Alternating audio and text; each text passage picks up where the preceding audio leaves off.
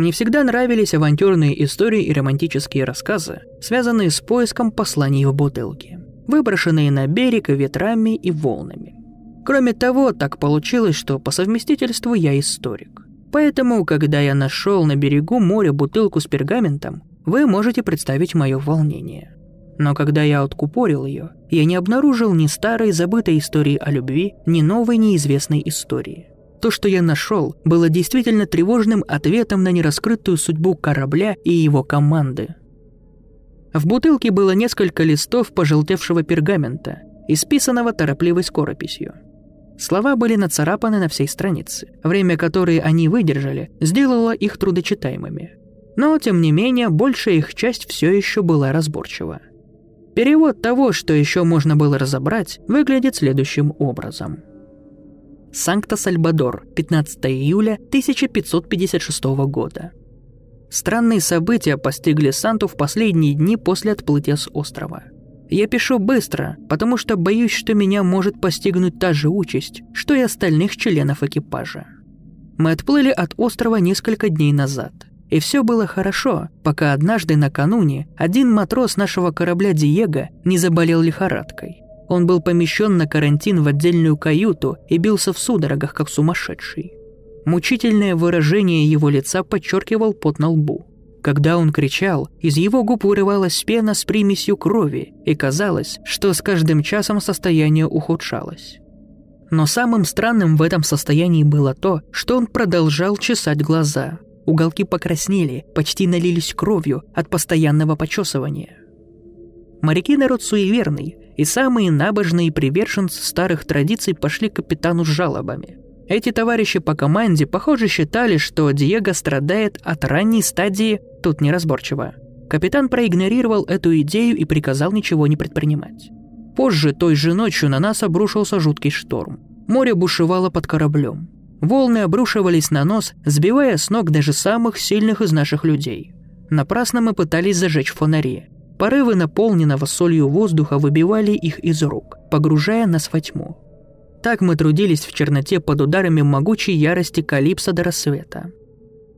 С восходом солнца море стало спокойнее, и ранний утренний свет показал, что койка Диего заброшена.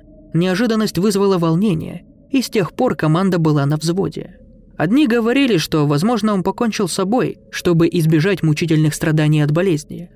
Другие считают, что кто-то выбросил его за борт в темноте ночи, опасаясь, что его состояние может быть неестественно связано с бушующим морем. Увы, тщательный поиск на корабле оставил нас без ответа. Глубокое чувство тревоги охватило экипаж весь тот день, пока мы плыли. Матросы уже жаждали достичь берегов родной страны, и события этой ночи не способствовали этому. Впрочем, меня разбудил царапающий звук из моего гамака под палубой. Мягкое высокочастотное царапанье, которое продолжалось мгновение, а затем снова переходило в постоянное колыхание волн. Раздраженный мыслью о крысином гнезде в каюте команды, я спустился с гамака и схватил фонарь. Звук прекратился. Я подождал, не двигаясь, и звук возобновился. Когда я поднял фонарь, чтобы взглянуть на ряд коек, корабль накрыло волной, отчего фонарь покачнулся, и его свет по дуге перекинулся с пола на потолок.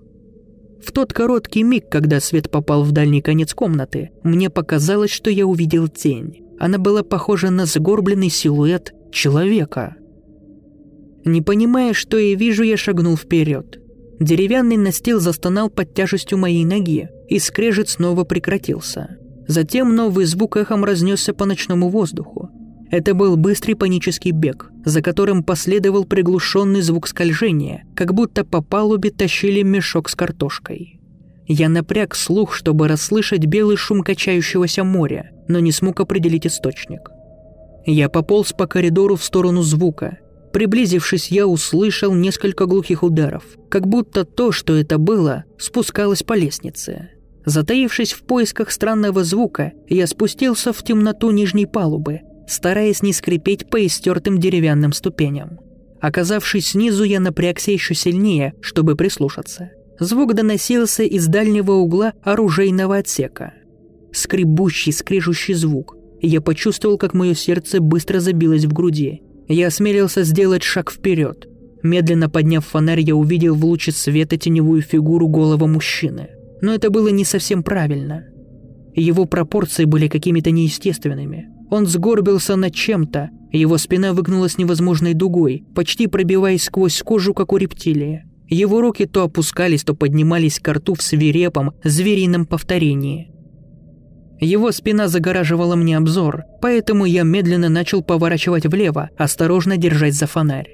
Я ступал с осторожностью мыши, но мой тяжелый ботинок наступил на изношенную доску, которая скрипнула, когда я переместил свой вес вниз. Голова существа дернулась и повернулась ко мне лицом, и тогда я увидел. Две пустые кровоточащие глазницы, и в них не было глаз.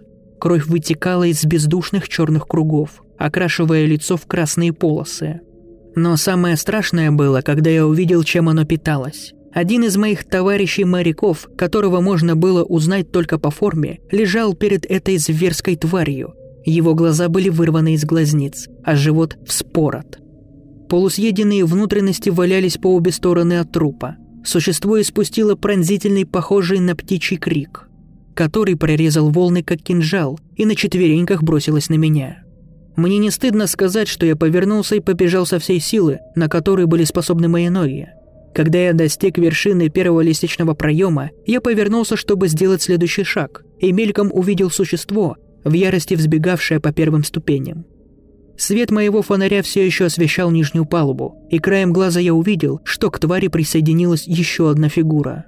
Труп моряка тащил себя за руки, волоча за собой внутренности и оставляя кровавый след. Я направился на палубу, намереваясь поднять тревогу, но когда я вышел на открытый ночной воздух, меня встретило лишь зрелище кровавой бойни. Полдюжины матросов сражались с похожими на них существами. Корабельный колокол начал отдаваться эхом в ночи, его настойчивый звон пробивался сквозь жесткую бойню. Сабли рубили безглазых монстров.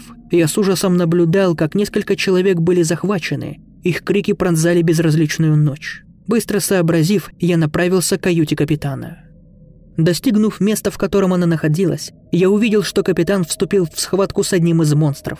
Ловко увернувшись от замаха обезьяноподобного существа, он глубоко вонзил свою саблю в его грудь. Существо, не обращая внимания на всаженное в его тело оружие, схватилось искалеченными руками по обе стороны от головы капитана.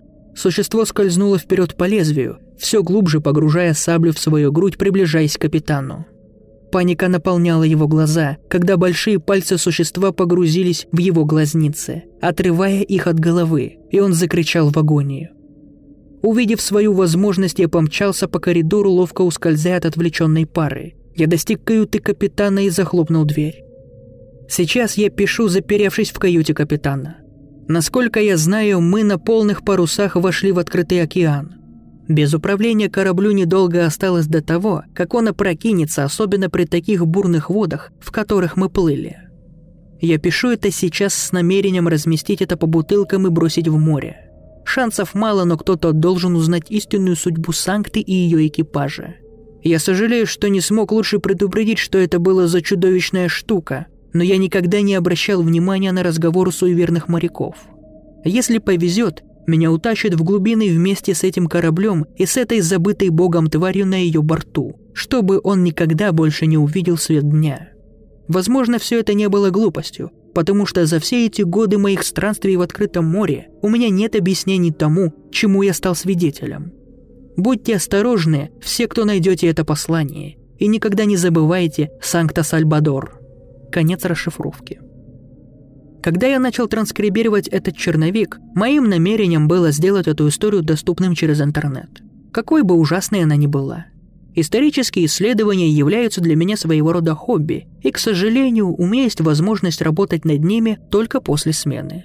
При первом прочтении документа я был шокирован и немного сомневался – я провел небольшие исследования о Санкта-Сальбадор, и не так много известно о том, почему он потерпел крушение.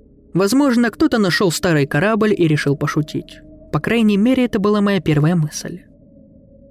Прошло несколько дней с тех пор, как я начал работать над ним, и, как ни странно, я чувствовал себя немного нездоровым.